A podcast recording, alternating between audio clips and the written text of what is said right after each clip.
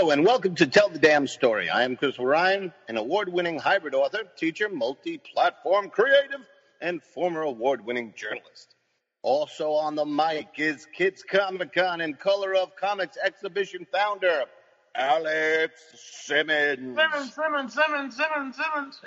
An award winner since 1996, including an Inkpot Award from the San Diego Comic Con and three Glyph Awards from the East Coast Black Age of Comics Con. He has written Sherlock Holmes, Tarzan, Batman, Superman, and Scooby Doo, among so much more, and is the creator of the legendary African American soldier of fortune, Aaron Blackjack Day, whose 1930s adventures comment on today's social problems. On Tell the Damn Story, we celebrate the trials and tribulations, the challenges and joys of creativity, and hopefully along the way, help you decide how you want to tell your own damn story. Why Right. listen to us? Why listen to us, Alex? Why listen well, I'll tell you. Yes, We've tell me, spent sir. Years in the trenches, paying dues, making mistakes we've learned from, and Plenty earning victories, earning victories the hard way. And we're he still here. We're still standing, man. I'm We're still standing creating and offering advice on how you can keep creating as well. Ladies and gentlemen, let's find out how the legendary Alex Simmons is doing. How are you, Alex? I'm okay. And how is the incomparable Christopher Ryan doing? Oh man, oh man! I tell you what, What, what, what, what, what? what a week! What a week. What week? a week! I had uh, what is laughingly in 2021 called spring break. This week, there was no spring and no break to the questionable weather, and uh, I, I had to make do. So, um, a couple of things uh, uh, we've been accomplishing. Uh, I have been doing um, intermittent fasting. I don't eat Ah. 7 p.m. to 1 p.m. every day, and I'm down to 212 pounds. So I've lost a, a good amount of weight. Ooh. But uh, if you looked at me, you'd say, "Hey, keep going." And also, um, I know when we first started, you were like, "What is what? What is Yeah, this?" what was it with the, the translucent thing Well- that was in the way of the camera and all that? Tell you what it was. What was it? It's an open package, open deck of uh, index cards. You know, I love index Blank. cards. Blank. And the reason I love index cards is that's where I put why do you ideas. love, and wait a minute, Chris, today- why do you this- love index cards? Why, why do you love them? Well, I'll show you. I'll show it how, how how it works for those who are just listening. I will show you As how it opposed to- works. So uh, there's two sides of the index card, and they- on the blank side, you put one word or two words, basically what the story's going to be, right? Hellhounds or whatever, Mm-hmm. flick, something like that. And on the other side, you fill it up with as With many all- ideas as you can. On the line side, fill it up with as many ideas as you can. And we have about 35, 40 of them just from this week.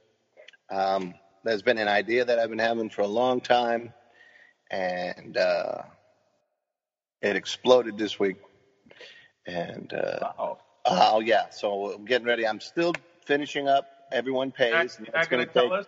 You're not going to No, tell us? no, No. not a word, not a word. Wow. But I will tell you this. I will tell you this. Cold blooded. What? What? What? It um, when I was growing up, every once in a while, my mom, who was well over three feet tall, um, would climb into the uh, the refrigerator, and she would grab everything that wasn't moving too quick for her, and throw it into a big pot and make like a beef stew, you know. Oh. Um, and uh, you, you could never tell what's in there, and it's always a surprise, and it was delicious and big fun and all that stuff. That's what this project is, man. I promise you, stew. it is a big fun beef stew, gumbo, Tuesday surprise, whatever you want to call it, man. It is. It's fun. It's a lot of fun. so, so we know we have a Chris Ryan gumbo delight to look forward to, creative anyway, to look forward to somewhere down the line. There was one more thing we did this week, but I you have to tell you, I have to be honest with you. Uh oh, you've been this on- project that I'm working on, Alex, this Yeah. project I'm working on, it is going to be big fun. But not nearly as big the fun as you will get from Infinitum by Tim Fielder, ladies and gentlemen. Infinitum by Tim Fielder.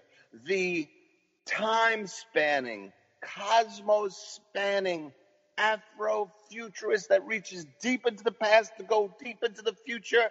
Amazing, beautiful, beautifully crafted graphic novel that you could experience by going to wherever you love to buy books. And hey, saying to him, hey, book, hey, book pimp, do you have Infinitum by Tim Fielder? Book pimps. Okay. Okay. And if that's not enough, if the graphic, cosmic wowness of Tim Fielder's Infinitum is not enough, well, let me tell you, there's something else. There is something else. Something else that he's reaching into the, the, the deep recesses of his magnificent and, and magnum opus library of books. I mean, really, right now, if you were able to see what I'm seeing, you would see wall to wall, wall to wall books, uh, graphic novels, novels, issues, all of that. Many of them having wonderful covers by Tim Fielder. Yes. And I am back, ladies and gentlemen. I had to go to the deepest heart of the jungle for this one. Yep, yep, yep, yep. Because if, if you if you cannot handle going to the cosmos with Tim Fielder, then you should go to the jungles of Wakanda. Black Panther, Tales of Wakanda by 18 different authors. And I have to tell you, I showed this to the goddess. And she said, Oh, that's so nice. Because, you know, everything is so nice with the goddess. And then I turned to the table of contents. Uh-huh, uh-huh. And this is this is what the goddess did. It in, instantaneously. Oh, it's Alex. Oh, right. Alex Simmons, the Alex Simmons, writes the, the short story, and I shall see the sun rise, and the goddess is well pleased. So, ladies and gentlemen, Afrofuturism incarnate with Infinitum by Tim Fielder, Marvel's Black Panther, and his entire family celebrated by Black Panther Tales of Wakanda, a groundbreaking anthology from the African diaspora by 18 amazing authors, including one iconic, Alex Simmons. Wow. Or you could just go to California if you're on spring break. Hey, California scheming, ladies and gentlemen, with Cara Black, Anne Perry, Scott Turow, Walter And, Mosley, and, Anne Perry, and, and Anthony Horowitz and Catriona McPherson, and, and and, the debut of Hellhounds by one Christopher Ryan. Ladies Yes! and gentlemen, it is. You can celebrate the traditional publishing debut of Yo, Yo Soy Chris. That's right, ladies and gentlemen. Now, there was one last thing I did. Just one last thing. Spring break. You know, spring break. Many people go to exotic islands on spring break. They go Yeah, out in the do. sun and the fun. Right. Or to the mountains, to the Yeah. mountains. Or to the mountains. Or to the valleys below. Oh, sorry.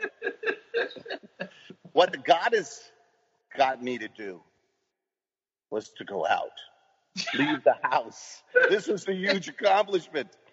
Not once, not twice, three times, step by step, because the goddess knows that we have to nurture, especially those scarred by the pandemic. Nurture. So she took me to an outdoor restaurant where we ate, and I was I only shook a little. And then yesterday, Yeah, yeah, yeah, yeah, yeah. day, we went to an indoor place for pizza. Whoa. And I was nervous. I was nervous. What? Pizza. Yes, it was great pizza. Oh, bye. And I was nervous, but there was like a what looked like a platoon platoon of soldiers in um, camouflage. I could barely see them, um, and they were eating pizza. I could see their hands coming up to the mouth with the pizza. But I figured if they didn't die, because you know they're on the front line, then I would be okay. Yeah. So then after that, Alex, after that, we got really brazen, really risky. The goddess took me to see Godzilla vs Kong. Oh, where, where, where, where? I mean, Double what- masks in Double masks. AMC Theater. Uh, we went into the Dolby Theater. I probably will never go into a Dolby Theater again. Because what, what the Dolby Theater does is it puts like a, a ridiculous amount of great equipment in there, Mhm. and then it hires like it seemed to hire like a college sophomore who was into Metallica. That's that's what it seemed like to me, because instead of getting the levels right, so everything is really affecting you well, you know, and so like you know when something's happening on one side and crosses over, you can hear it cross. No, they just went, hey, let's turn it to eleven, and then Dolby has the the the machine that will shake your uh yeah, but it just shook like constantly. You know, it was like one of those mall chairs where you put a dollar in. like a Vibo chair. It, it was it was the lamest uh, uh, body massage I ever got. but I did see Godzilla vs Kong. And what do you think? Dumber than bird crap, but the fights are big fun. Okay, okay. Go for the fights. Stay for the glory that is Godzilla and the glory that is Kong, and some other surprises that we won't talk to you about. But every time humans open their mouth, just realize that this is proof that Hollywood can make entertainment without eyes or cues. It is wow, wow. You know, I mean, dumber than the 40, 430 movies when we were kids. Oh God. Oh, Alex Simmons Time Machine. But yeah, you know, we used to watch Big Monster Week, right? Yes, yes, Uh, right. With, with it just- subtitles or dubbing. Yes. This is like the 430 movie an amazingly crystal clear CGI. You know, and luckily the two people fight, the two creatures fighting look different. So it's not like Transformers where it's just, you know, it, the, the, the utensil drawer got out and they're having a war.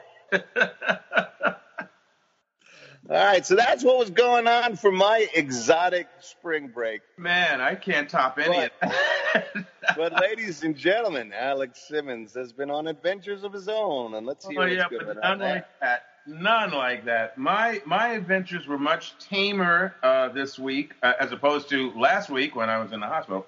Uh, this time now, uh, I hit the ground running. Came out of the hospital and hit the ground running. Uh, the ground hits your back. Yeah. Boom. Is this is uh, April Madness month for KCC, my kids Comic Con. Uh, so we're doing we're doing stuff all month long, and um, it's in in connection with a, a grant that we got, a small grant that we got at the end of last year of 2020 uh, in December. And so it was a lot of paperwork and stuff to get that off the ground and to plan things and try and get a number of artists and people in place and all of that and confirmations. And with COVID and pandemics and vaccinations and all these people uh, trying to coordinate that, it took months. But what we're doing in our April Madness month, or KCC April Madness month, is we're doing a number of programs in school, after school, and we're going to have a big event at the end of the month, virtual, uh, with a ton of artists on uh, not only comics, the art of making comics, and workshops and things like that, but also Myths, Mask, Legends and Me, which is a program that's going to allow young people to look at representation of themselves, uh, especially those of color, uh, looking at, you know, from a cultural standpoint, uh, but also conveying what they find and what they uncover and what they reveal and what they discuss in comic book format or in comic format or illustrative format. Uh, we have sci-fi um, and sci-facts, how we go from science fact to science fiction in comics and in novels. We're doing programs with that. We have guest speakers, we have interviewers. And I am with my team, uh, Eugene um, Adams and Maureen Britt and uh, Juan Espinoza and a number of other people. We are working to pull all this off inside of 30 days. Oh, yes. So, uh, you know, just just just hit the ground running, making phone calls, setting up, you know, sessions, setting up scheduling, all of that. And so I've been in and out, in and out. You know, I, I haven't even had a slice of pizza, although I have had an oatmeal raisin cookie, so that was pretty cool. Well, I tell you what, you, you, you, sometimes you need to stop for a slice of pizza. Yeah, yeah. I know that I, I got a call from uh, one of the agents of the Simmons Shadow um, uh, about helping out, and I said, yes, I can. Just you know, yes, give me and you will be. prep time, You- but you know, 30 days and counting. You're still yeah. Well, like I That's said, okay. this, this is like this is like being special forces. You're gonna get the call the night before. We're gonna hit the That's plane. fine. Uh, yes, can you, can you read everything this person has ever done in an hour? Because the interviews at That's seven. right. That's right. But there will be some magnificent interviews um, led by Chris Ryan and some other things. So we will keep you guys posted. Also, Chris, I'm just going to throw this one out there. Um, improv, impromptu. Um, we we both had our health issues last month, so we didn't get to do this one thing. So I'm hoping that we can squeeze in there somehow. This one, we didn't do a Facebook Live. We didn't do a Tell the Damn Story Facebook Live last month. Name the day, and we'll do yes, it. yes, we will name the day, but not today. We're not naming it. We will name the day the next time that you see us, hear I, us. I will name one date. Well, what date would you like to name? I think it's April 12th. What is what is that date? I'm going to be published again. Um, it's going to be my second uh, Pulpster profile for uh, the Pulp Fest website, And who who who who who? Joe R. Lansdale. That's right. And he was, you know, once again, one of the kindest, uh, most giving men uh, or people. I don't want to be sexist on him. Um, that I've ever, you know, I've ever worked with. I mean, God bless him. I think he met me once, you know, one weekend, uh, one of the Pulp Pulp Fest years ago, and um, he's always nice to me on Twitter. He's always nice. And when I asked him, listen, can can I send you a few questions just to update some of the stuff I have? He says, sure. Certainly. Uh, the agreement was four. I sent him seven. He, he sent me tons of material. I have enough for a, a second article on a different topic. God bless him. There you go. There you go. So uh, yeah, I think it's by the way, it, we didn't announce, but there's several things we're going to be talking about today, aside from what Chris has done, what I've done, what we haven't done. Uh, we're also going to be talking about some interesting rumors regarding DC Comics. And we're going to be talking about the Falcon and the Winter Soldier. We're going to be talking about Suicide Squad, a little bit about that. And um, there's going to be some Q&A, some questions from writers and folks out there that we, Chris and I, will try to answer to the best of our ability. So, And I have a wild hot take on DC, but stay tuned for that, ladies Yes. and gentlemen. that's right. Stay tuned. Ah, there we go. There we go. Okay, fine tune. So let's start with Falcon and Winter Soldier. Falcon and the Winter Soldier, episode three. Yes, I saw all three in one night. Oh, that's I that's don't- fun. I don't tend to binge. You know, I don't like to binge that much, but I had to. I had to catch up. And how did it feel to, to binge It, it was, pardon me. Um, you know, it's funny. We talked a lot about uh, WandaVision. You know, Mhm. we were doing it episode by episode by episode and all that. And we talked about how they took such risk at the very beginning with this very totally non-Marvel kind of feel and, Right, and the right. quirkiness and all that. It's like, really, is this going to hold anybody's attention? And it's a brand new series. It's a brand new streaming service. It's like, oh, God, what, what risk? I felt like the Falcon and the Winter Soldiers went, uh, we're, we're just going to jump right, right out of the Marvel bag. Bam! Right in your face. Yeah. And hit you with it solid, hard, clear. And we're also going to let you know that whereas WandaVision started out with quirky, bizarre, funny, strange, kind of off balance kind of feel, this one is starting out solid drama and emotions. Yeah, and and uh, as we've talked about, and as the universe has talked about with episodes one and two already, Yeah. and three. To, to be honest, they've been all over three. It's I, I cannot believe how much footage these people get to put on their YouTube shows like the day after. You know, both uh, with Marvel, but also with you know Godzilla and Kong. I couldn't believe how much footage was available. But anyway, um, we saw the action. We saw they was uh, Marvel spending money. Mm-hmm. Budget. The budget is there. Big action in the first episode. The big flying uh, aerial battle Oh, in God. episode two. A little bit of Star Wars.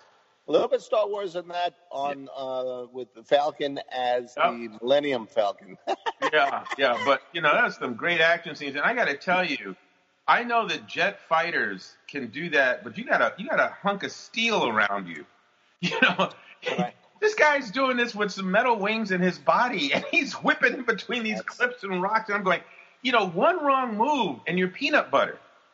And it was, you know, it it sets us up for everything else because you see, if you if you had your doubts or if you hadn't noticed, you see the uh, heroics of the Falcon. Mm-hmm. You see his uh, his mastery of this. You see his uh, military strategy, uh, strat- strategic mind. You see his uh, absolute cool in uh, a deadly situation. My man took it on. He's taking on Batroc the Leaper. Um, plus fighter planes and all that sort of stuff to, to, to do what he has to do, and he does it within the time frame, all that sort of stuff.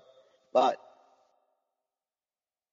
it uh, it counteracts or, or, or conflicts or or you or even works as a uh, thematic foil for Sam Wilson's life Mm-hmm. as a, a black man in America. Mm-hmm. And at every turn, you see the everyday, institutionalized, taken for granted racism that is in America.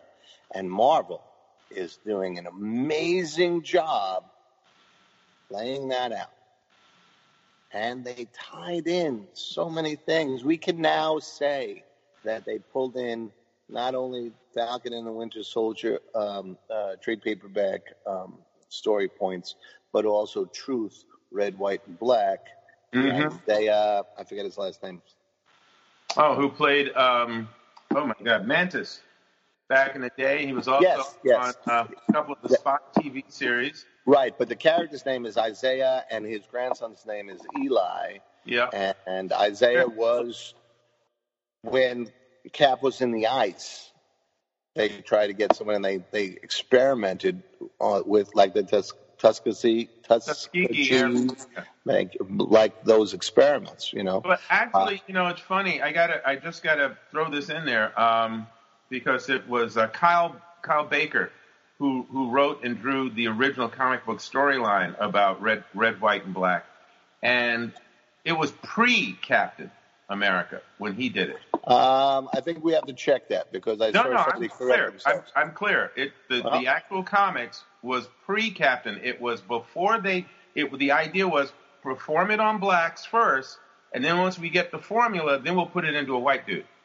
Okay, so after episode, I guess they, we see him in episode two. After episode two, I heard that widely brought up, and then this week I heard it widely corrected. So we'll have to look into it and see which one it is. You know, I mean, yeah, you, you can be right. I'm okay with you being right. But I, you know, I, I heard it and I repeated it uh, after episode two.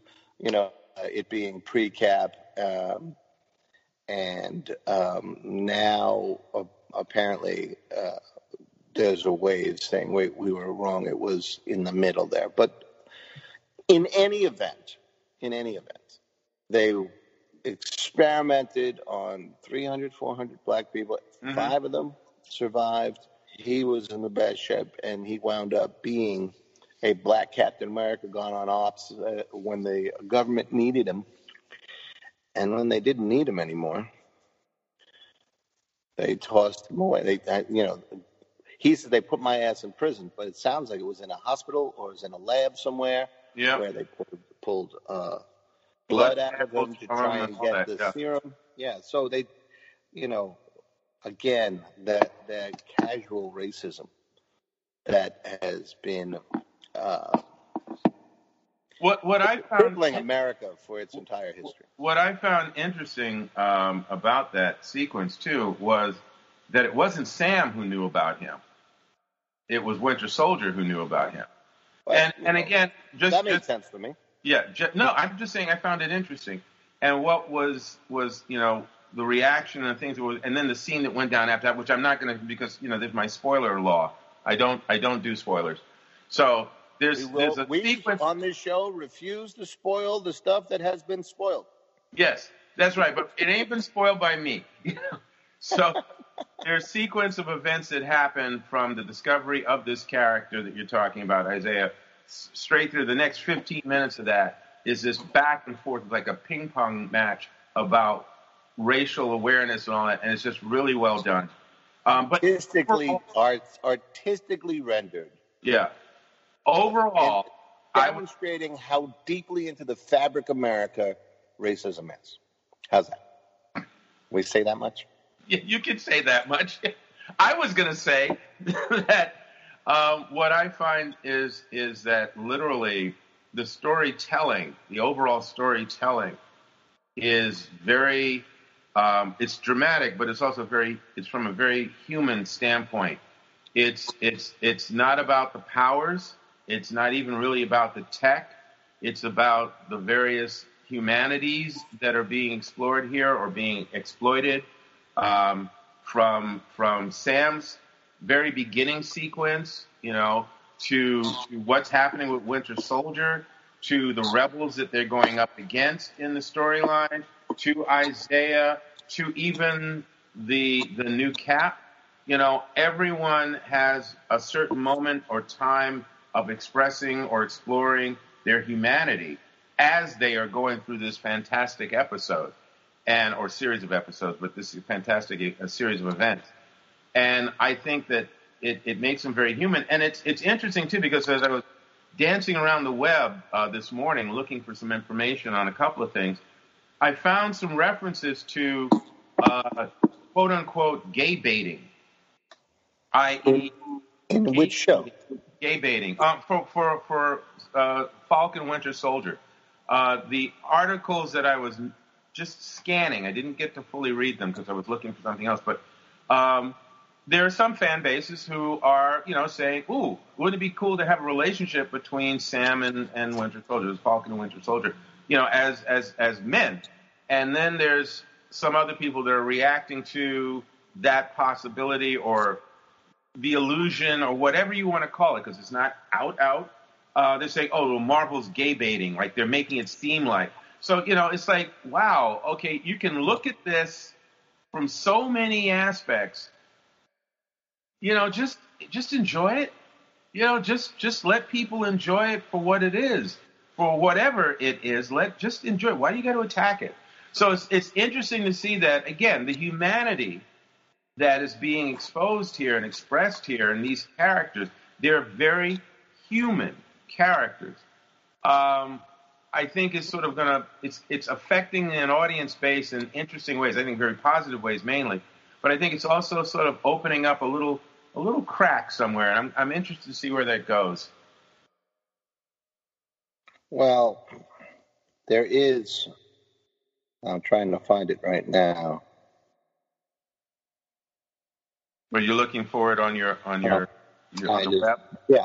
So um, I mean, it's out there already. You know, shipping. People write uh, fiction about characters and they get they make non-gay people gay and they make this that and, uh, and that's yeah. you know that's what a fan base does yeah this idea that we can get mad at for example marvel because we think they're doing something, and without any anything other than our opinion, we're going to say they're gay baiting or they're this or they're that. I mean, man, you could just as easily say, oh, well, Falcon and Winter Soldier, they're Nazis because they let out this guy in the third episode. Clearly, they're Nazis. No. No, pay attention to the story. Let the story be what the story is. And if you have some kind of inspiration. And in, in other, there are places to do that. Mm-hmm. But this whole idea of this is going to, I want it to be this, and if it's not this, then it sucks. Or if it's not this, it's, you know, oh my God, why are you watching? Why are you watching it? That's how you're going to be. Yes. Go read a book or something. There's yeah. so much out there. If you don't like the show, don't buy a ticket. Yeah, there you go. There you go. So let's keep on moving. Let's keep on moving. Well, uh, enough- just, so, just so you know, episode three is is getting a lot of. It's not getting the respect that the others did, and um, I think they're forgetting a few things. You know, Sharon Carter is in episode three. Yeah. And they're like, well, they, it's it's not the same character. Well, I got to remember, it's several years later since the last time we saw her, and she was left out in the cold, And she's been living in this particular place that is not kind. Which would make you bitter and give you a hard edge. Yeah. Or And- and which you would need to survive. here's But you see, of my hot takes. this, this, Here's one of my hot takes for today. Okay, hot take. Go ahead. Or, much like she was when we first saw her, she was playing the part because she was working for Shield. I think she might be working for someone else. You know, maybe working on that um, pardon. Maybe she's working for Thunderbolt Ross. Maybe she's, you know, maybe she's an early recruit for the Thunderbolts program. I don't know, but it just seemed a little too convenient that she had all this stuff established and she was willing to tell these people who left her out in the cold for years that, oh, oh, yeah, here's what I'm really, here's my secret criminal activities now. I don't know. I really don't know. Well, once Um, again, time will tell because episode right. four is coming. Episode four is coming. Uh, uh, uh, uh, the, the big bad showed up, who may not be the big bad of this show, but he is a big bad. Did you enjoy the portrayal of that big bad? Fur, fur lined collar and purple mask and all. yeah, it was okay.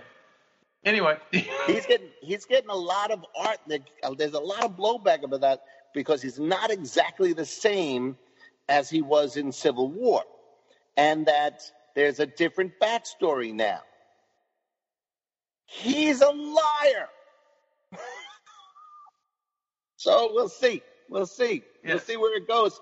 But the intrigue, it, it's as fascinating outside the show now as it is inside the show. Now, sir, I will shut up so you can move the store, the show along. Don't get me all fired up about Marvel now. Don't you? Get, uh, get, get off the you you youngins on social media. Get off my lawn. Right, yeah. Okay, so let's let's talk about briefly the trailer that you brought up. Just, Yes, just Suicide Squad. yes. If you haven't seen it, there's the red band, which is a little more mature, and the green band. I think it's green band, which is uh, a little more safe for uh, your age group if you're younger. Uh, both of them will absolutely, positively, guaranteed, or double your money back. amuse you and make you say, "Oh, this is going to be goofy fun." So yes, yes, big fun. Uh, made me, you know, I wasn't sure where they were going, and I kind of trust James Gunn, so okay. But to see uh, all the ridiculousness that they have just lined up, and you know, it's going to just go barreling through a standard adventure tale with just heaping loads of ridiculousness. And, and I'm, I'm in. I'm in. when is when is it due out? It's. I think it's coming out this summer. Okay, okay. Not, I don't. I don't. There's dates change so much during the pandemic. I don't pay attention to dates anymore. We'll keep an eye out. Uh, Is it I- April yet? Is it April? Are we in May? I yeah, don't it's, know. def- it's definitely April. I know it's time to we're read in Tales April of Madness. Wakanda. Okay, We're in. April Madness, you know, KCC April Madness. So I definitely know it is April. Um, Right. So that's all I wanted to say about that. If you haven't seen it, see it. It looks like a lot of fun. Now you have a rumor, and I have a hot take, baby. Yes. Okay. So, um, quick, yeah, quick one. Hey, I'm I'm gonna go see King Kong Godzilla. Uh, I don't know when, but soon. And, Hey, and listen, listen, listen, I listen. will. No, listen. no. Listen. Before you go, my turn. My turn. Take my your turn. eye I and your will go cue Kong and put it on the shelves. Yeah, That's the I will best way to see King Kong Godzilla and vs. Kong. Godzilla, and and I will look at the green or the red um, uh, trailers for Suicide Squad. And my rumor, my rumor, which actually is an old rumor, which is still running, because it started back in the fall, uh, or actually back in May of 2020, and it ran. Came up rare this week. And uh, I think the most recent article I saw on it was uh, early March of this year um, that AT&T, which is the parent company of Warner Brothers and Warner Media and Warner Warner and all that, uh, is contemplating, or might contemplate, or might begin to contemplate, is already dialoguing with, depending on which rumor you listen to, selling DC Comics to the highest bidder and get out of the comic book publishing business. And there are two two names that keep popping up in the various online articles that I've found uh, as potential bidders for them, which are kind of intriguing candidates in and of themselves. One of them being Steve Geppi, who has you know the Comic Book Museum in Baltimore, but is also the founder uh, owner of Diamond Distribution, which Marvel just cut uh, their ties with. And the other person is um, Mr. Kirkman. What is his first name? Robert. Yes. Robert Kirkman, the creator of The Walking Dead and various spin-offs of The Walking Dead. the Walking Dead, The Running Dead, The Sitting Down Dead, The Done Dead, Did Did Done Did Twice Again Dead. Kirkman. So, Chris, can you see the concept? Can you can you wrap your head around the concept of DC Comics mega iconic characters being up for grabs to the highest bidder. And then maybe we can even talk a little bit about what it would be like under the tutelage of either of these two particular individuals. Right. Um, I'm fine with it. Throughout the, the career uh, of DC Comics uh, under Warner, they've always been treated like the unwanted you know, step stepchild somewhere, you know. Mm. Um, if we could get uh, some brand that believes in the story, the values of the characters, the values of the stories, fine. Because every time that there's been um, a complaint about a DC comic book movie or this or that. It's always because someone has put a uh, kind of. I keep always picturing a big thumb with a Warner Brothers logo on it. I want to do this, you know. Um, and it happened some in the TV series too. You know, uh, Flash was um, first season was all about let's cherry pick some. The same thing with the first season of Supergirl. Let's cherry pick some of the greatest stories and we'll, we'll do them. And then by the second season, especially with Supergirl, it was about um, it was about gender fluidity and all that stuff as much as it was about these characters, and it became a different show, mm-hmm. and uh, became a show geared towards very, very gender fluid, but also seemed to be geared more towards tweens. Um, so the, the timber of it changed dramatically. Uh, there's been so many things that we've seen in the movies. We're like, oh, no, don't do that. Oh, they did that. You know? So here's my wild take on this. This is my wild, hot take. You know, the guy from Diamond, yeah, good luck. But he's a distributor, you know? God bless him. He's a distributor. He doesn't have a, a career as a creator, you know? Kirkman, that would be a wild expansion of his brain. He might be able to do it. Maybe, maybe. But just buying that, just buying that that company and all that IP, I think would bankrupt him. So here's my hot take. You got to let me finish it. Okay. And I have, to preface. I have to preface, but that there is zero documentation out there at all. There's no. This is not. This is what I think is going to happen. This is not, well, you know what I heard? I read somewhere. None of that. This is what I would like to happen. Okay. And you got to let me explain why. Okay. I would like Disney to buy them. And here's why. They have done amazing things with the Star Wars collective IP, saying, go ahead and run, run with it, and be what you are as Star Wars and Marvel, run with it and be what you want. The reason they wanted both of those is because they had all the princesses and they had all the merchandising, and uh, girls love to buy that stuff. But they had nothing that caught the imagination of the boys. So Star Wars characters. The merchandising is really lucrative. Marvel, really lucrative. I would say to them that DC would be easily as lucrative, especially if they did the same policy that they have with um, Star Wars and Marvel, which is okay, here's the money, go be creative.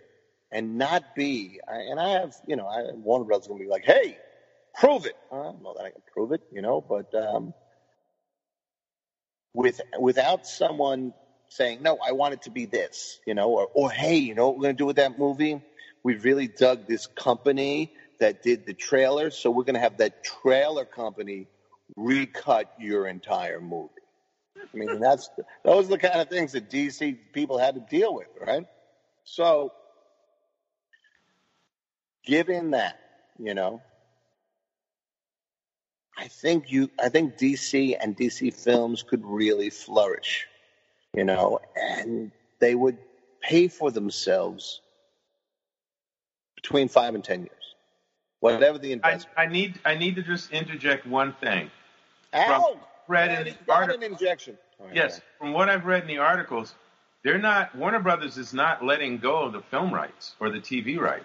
They're only letting go of the publishing rights for the properties.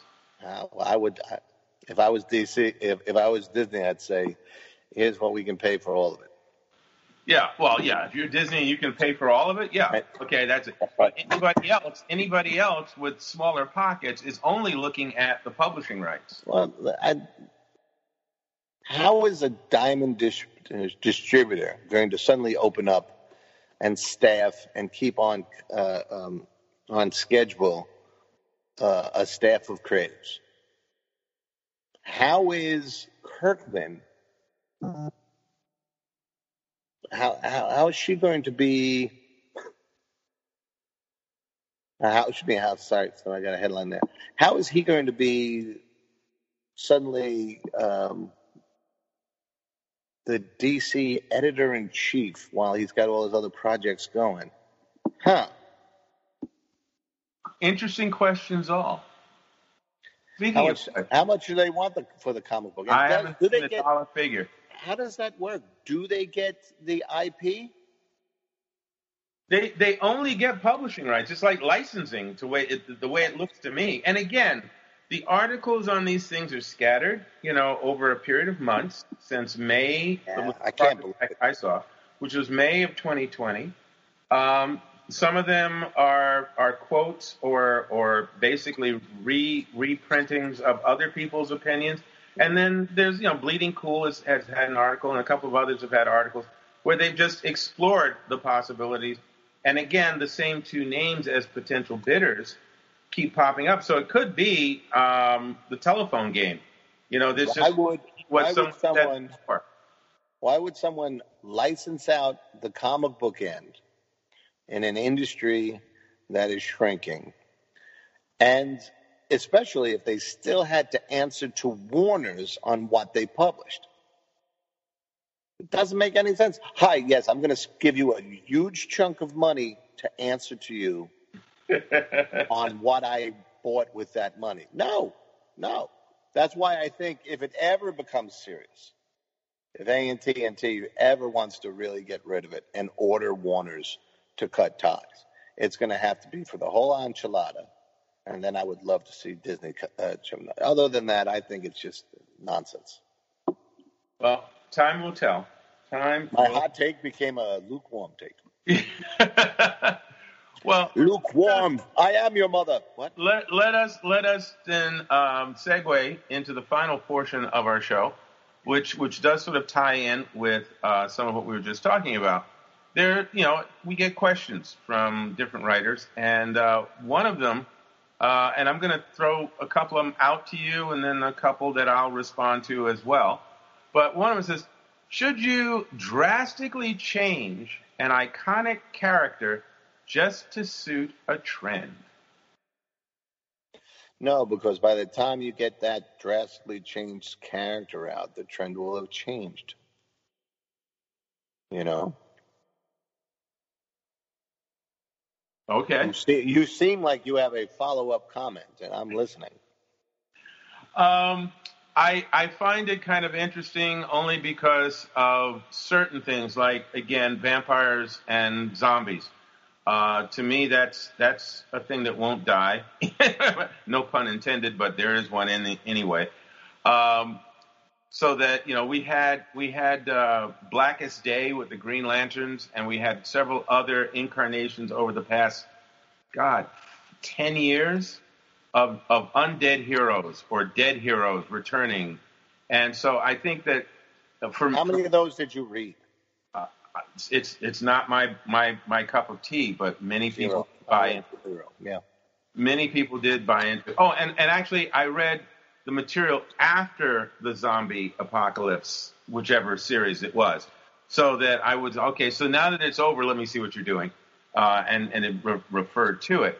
But I would say that you know, um, the, my answer to that is this: it's it's it's basically about the writer uh, and the decisions that writer is is faced with. If you are a writer who is really focused on your own material or focused on the integrity of your writing, you want to you want to pick and choose, or like Chris said a moment ago, cherry pick, you know, kind of things you do, the kind of stories you work on uh, then probably not if this isn't your cup of tea, if the trend, that particular trend isn't your cup of tea. If you're trying to just get a job and and you're hired or you're being approached to consider this, then that's your call. You're going to have to make a decision about what you will do and won't do to put a, a paycheck in, in your pocket. And in terms of the trend mindset, well, that's gimmick. That's that's mm-hmm. gimmick. Some of them work really well for long periods of time, whether you love it or not, and some of them die a horrible death even faster than they were thought of.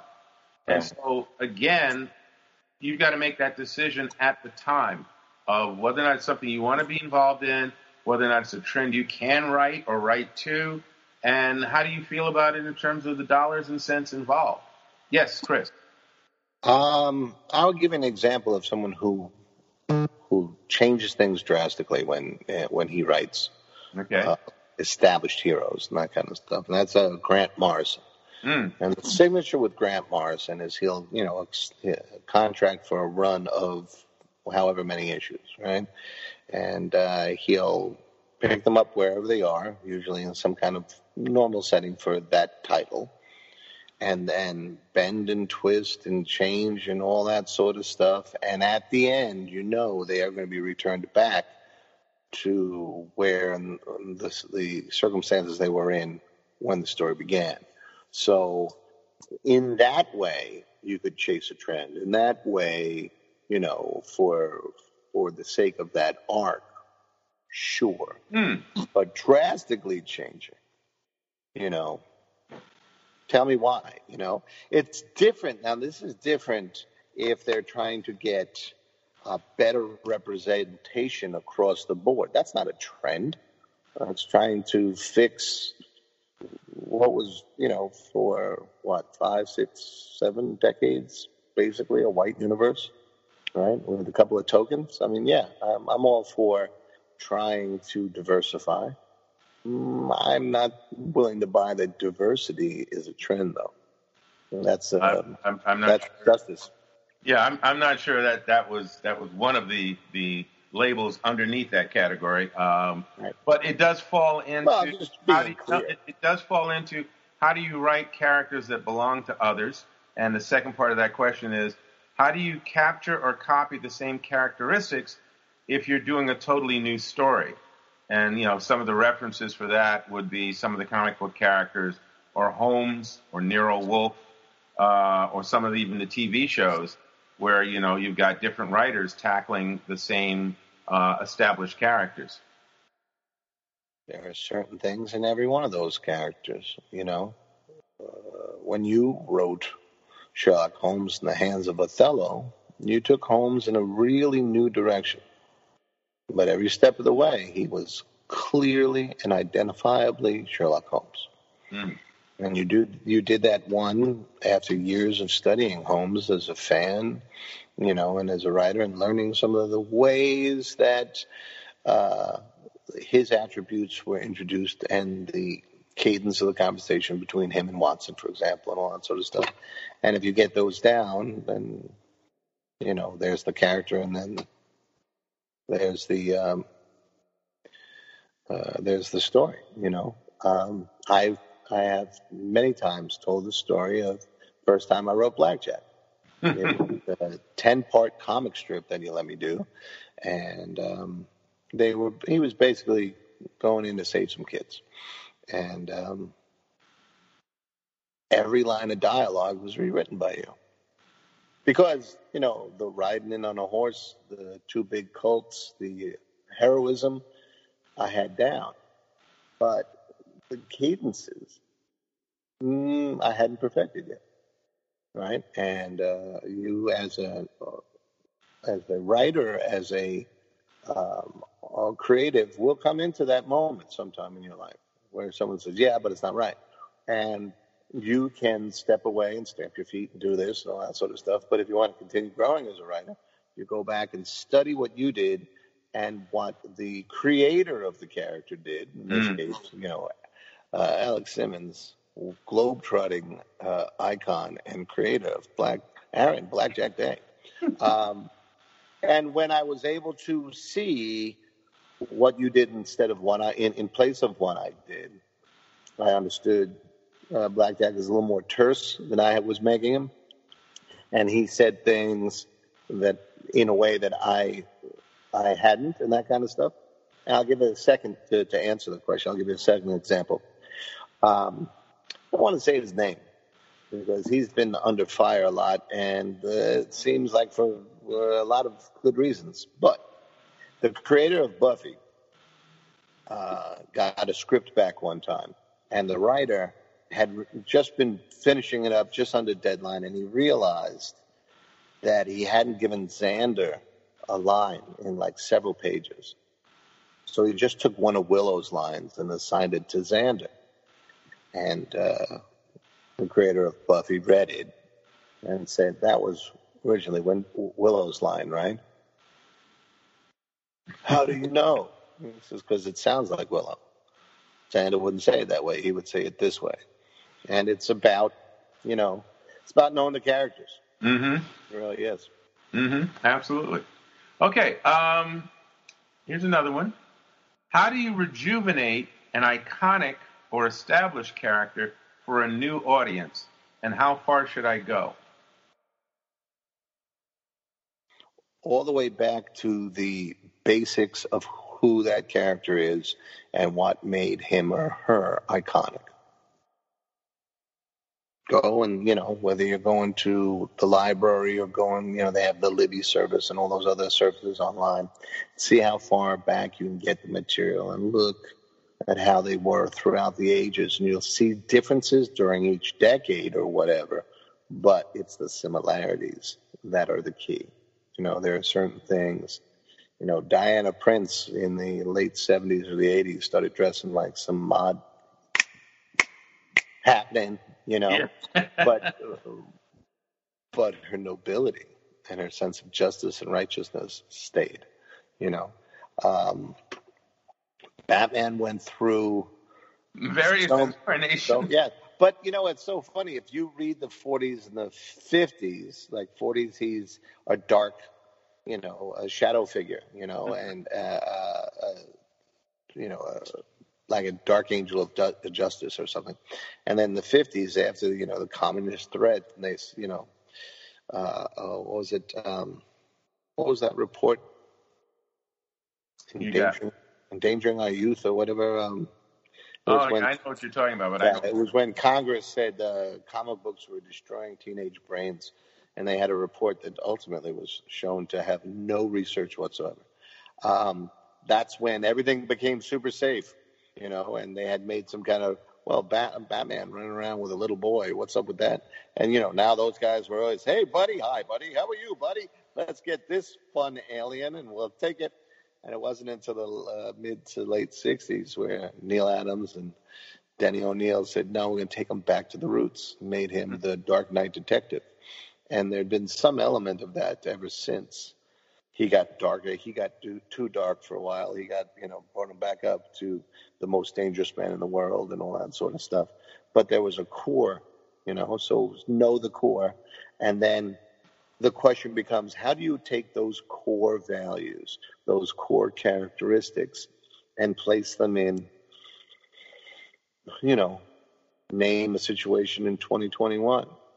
You know, it would be very interesting to see a Batman 2021 or Batman 2020s.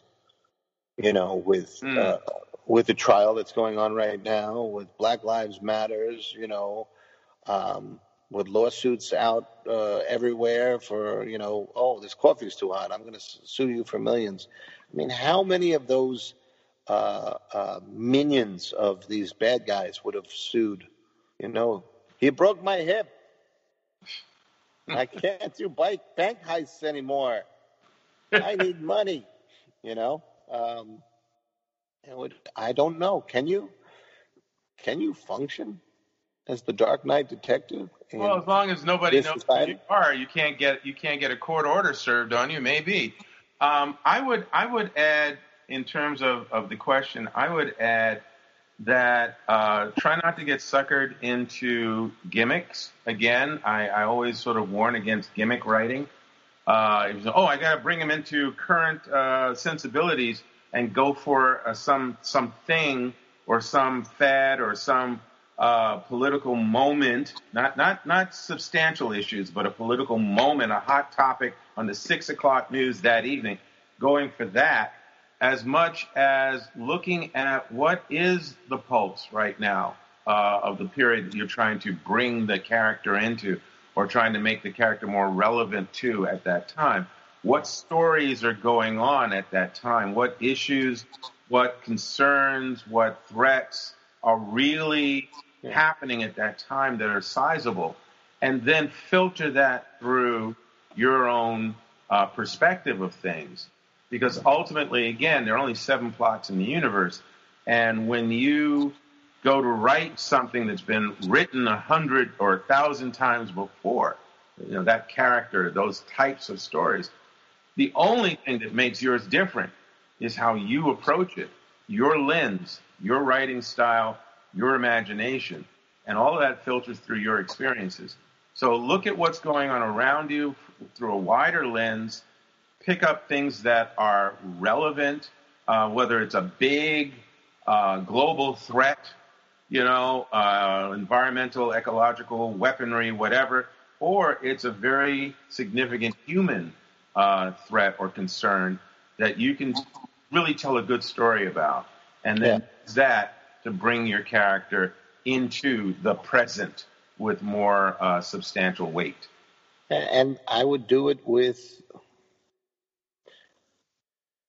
non-historic, non-time stampy elements. Like nothing ages a comic or a story more than tying it in to say the hit song of the day or you know this product that is out now or this you know like as much as my heart breaks for this trial and i hope for a good response, you know, a good uh, turnout for this trial.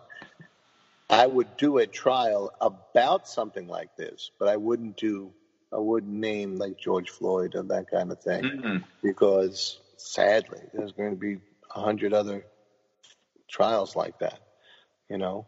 Um, it's more universal if it's a character that you meet in that story and you take through that story rather than tying it to some historical moment that will age your story very quickly. All right. Um, one last question. Um, looking again, uh, tying it back to what we were talking about with DC and the potentials of blah, blah, blah. Disney owns Marvel and Star Wars and the Muppets and of course all of the Disney properties.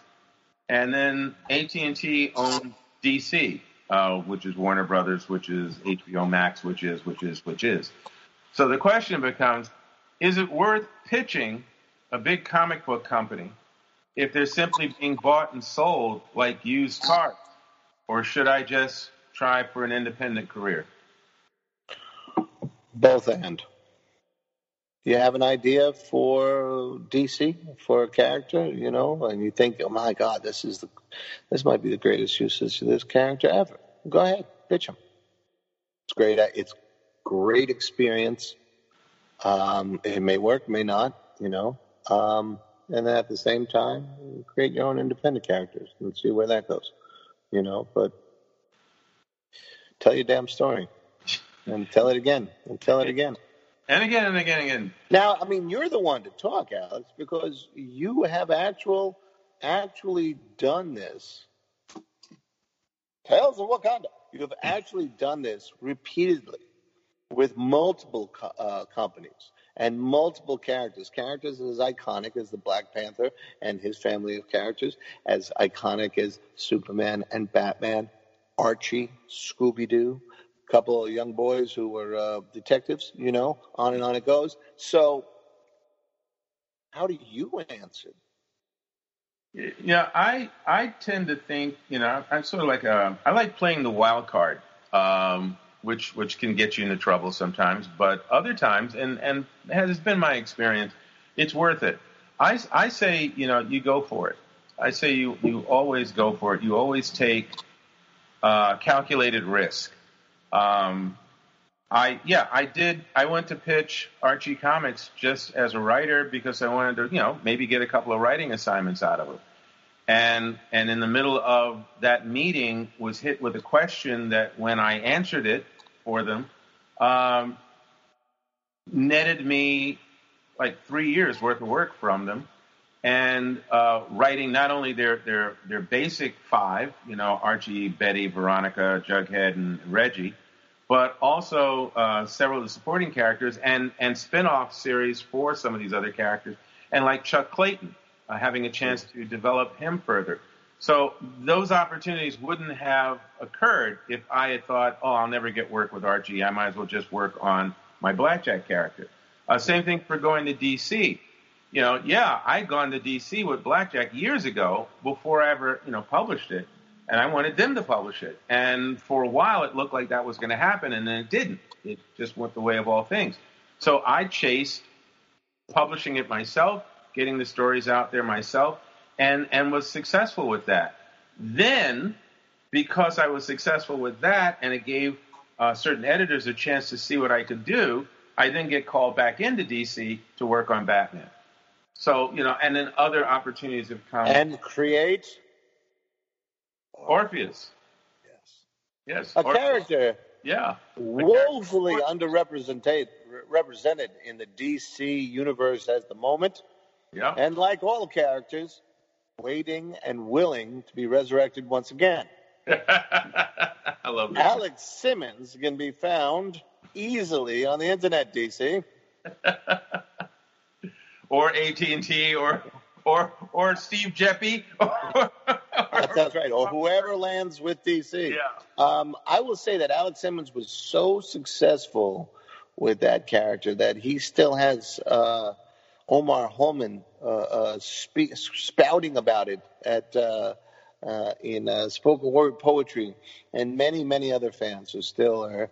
Wow, we want to see more. You were so successful with Archie comics that I wound up with a four part Archie story. It never saw the light of day, but I got paid for it, and they loved the story. But then, you know, yeah. Archie yeah, had its challenges for a while. You know, and again, even that speaks to the question, like, and it, and it goes back to what I was saying too. Go for it because you you never know. You never know, and and and that's half the the challenge, the thrill, the fun, the pain of being a writer, of being a creative. Is if you don't create, then you guarantee yourself no forward motion. You you will you will you will sink in the bog and forever be in regretville and forever being in oh if only I had talent. You know, but if you go for it and you get it, great. And if you go for it and you don't get it all the time, still great. You went for it. And and those are the things that matter. Those are the moments that are, are precious and and uh, accumulative. You know, because you're learning. You're learning constantly. You're learning. And you grow from that. So I would say just, you know, keep at it. And and absolutely. And and on that I will say, Chris, do you have anything else you want to say to that? Because I, I realize, my goodness, we're running out of time here. Uh, I just, I think it's Michael Jordan. I missed uh, uh, a hundred percent of the shots I didn't take. Uh, yeah, there you go. That's it. That sums it up.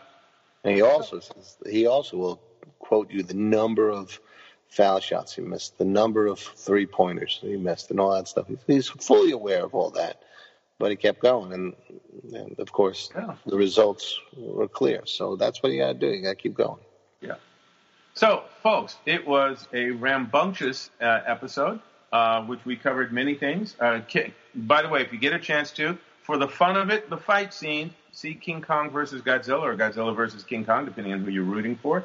Uh, definitely check out uh, episodes one through three thus far of The Falcon and the Winter Soldier. Let us know what you think about that. Suicide Squad, watch those trailers uh, for Gumbos of Fun. Uh, also, let's watch Chris Ryan for Gumbos of Fun because he's got something he's working on, and at some point he's going to serve it up, and we're going to be ready with, with bowls and spoons and a napkin. Uh, serve it up, bye Oh man, it's it's it's a lot of fun. Yeah. What do you, what do you think about the DC rumor? Do you care? Are you worried about it? Uh, who are you rooting for in that respect? And whatever you're thinking about creatively, send us your questions. Send us your questions and your responses and your comments because we're always happy to respond to them or bring them up on the show and talk about them. I agree. And Chris, as always, it's been a, a joy, a challenge, a test of time and talent, you know, and a blast. Yeah, it's been uh, it's been fun and uh, peace. Take care, everybody. Bye bye. Keep on riding, brothers and sisters.